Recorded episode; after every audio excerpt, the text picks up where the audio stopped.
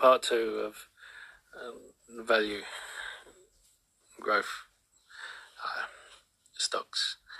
I'm sorry I had to split it, but uh, people usually don't get through all these videos anyway because my mon- monotonous voice. Anyway, we're going with IMO.to Imperial Oil as a P ratio of 13 and forward P of 7. It's 41.5 billion market cap, 44 billion enterprise value, price to sales 1.1, price to book 1.8. And to tell the truth, is discount using discounted cash flow model comes in at 102 uh, dollars a share when it's 60 dollars at the moment. Now, ExxonMobil owns a lot of it, and I think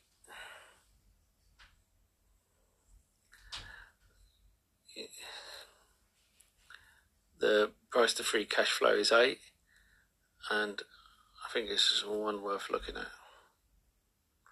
They've formed a strategic agreement on a lithium pilot project with E3. Don't forget to hit the lovely like button and sexy subscribe button. And don't forget the bell notification. You'll be notified when a new video gets uploaded. Uh, and the free links in the description below. You can pick up a free share worth up to £200. And check out our Discord. And if you want a more in depth analysis of any stock or market conditions, then why not look at our upgraded membership program and support us? Zim, discounted cash flow uh, has it bringing in at 145. They convert 30% of revenue to free cash flow. You know, put a little bit less just to be safe. Simply Wall Street has it at 187.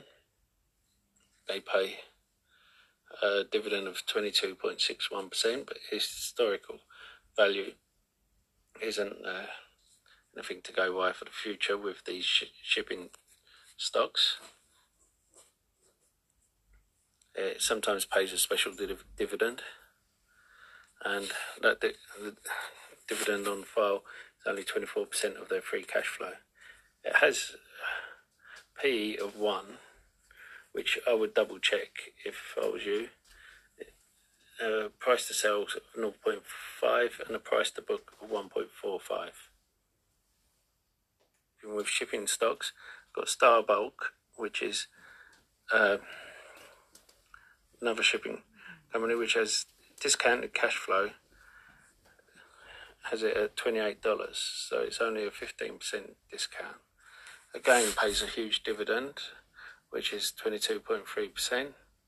Should be factored in as a P of just under 3, a forward P of 4, market cap of 2.5 billion versus at 3.6 billion, price to sales of 1.55, price to book of 1.2. Now we get to Meta, a P of 12, formerly Facebook. Uh, I'm going to put it, it's at the same price, well, it's less than I sold it for two years ago, which is crazy. Their platform brings in 40 billion in revenue a year. They have Oculus. Uh, I'm sure you've seen all the adverts that they're diversifying. They have Portal, Meta Portal, and their main thing is obviously Facebook, WhatsApp, Instagram, and they're making a play for metaverse. Now, I've no doubt they'll be successful with the metaverse, but of course, that's why Apple and the other big boys have gone against them. the uh, what has hurt them is the Apple privacy rule change, uh, trying to uh, limit Facebook's collection of data, which has also affected Shopify and there wasn't Apple doing it for any social reason. That was them doing it to her Facebook and so that they can collect. Now, it was also good PR for them. Advertising has changed, and Facebook, and as I said before, Facebook and Google, or Meta and Google, have to change with it, or they will be losing a massive amount of money. We used to advertise on Facebook. Uh, my wife's company, we no longer do because it doesn't have the same effect. Uh, I believe their advertising revenue from Facebook, Google, and Amazon will go down. My opinion. However, I think Amazon as Amazon Web Services keep them up, and Google has the other parts of its business, such as YouTube.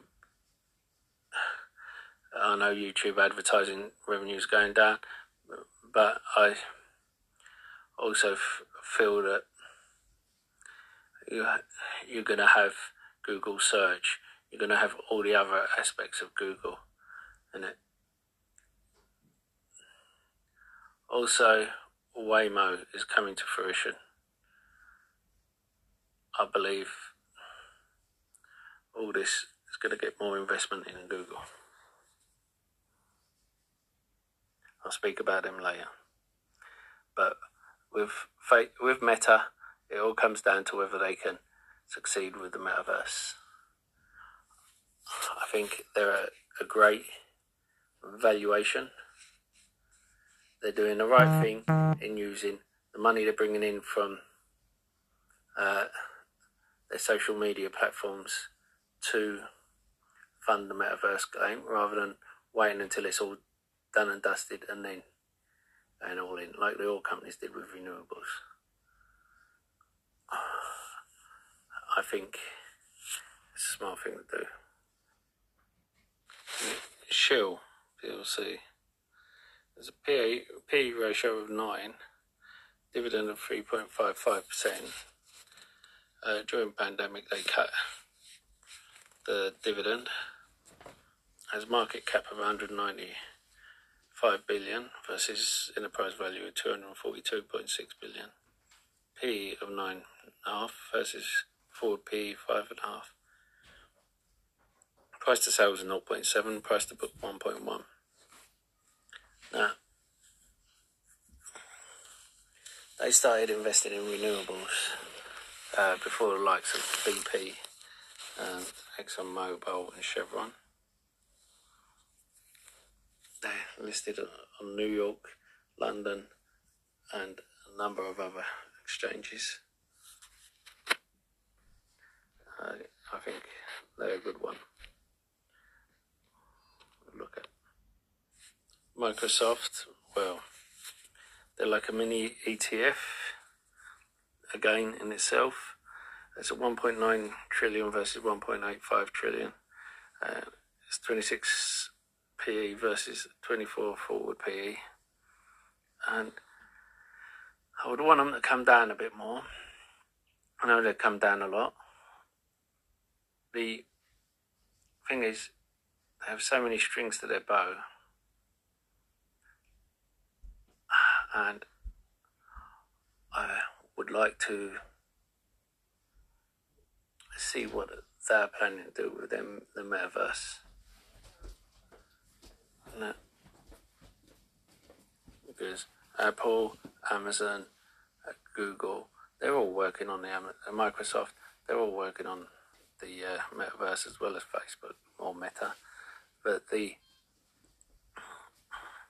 thing is, uh, they have the tools, and I'm sure they're working in the background.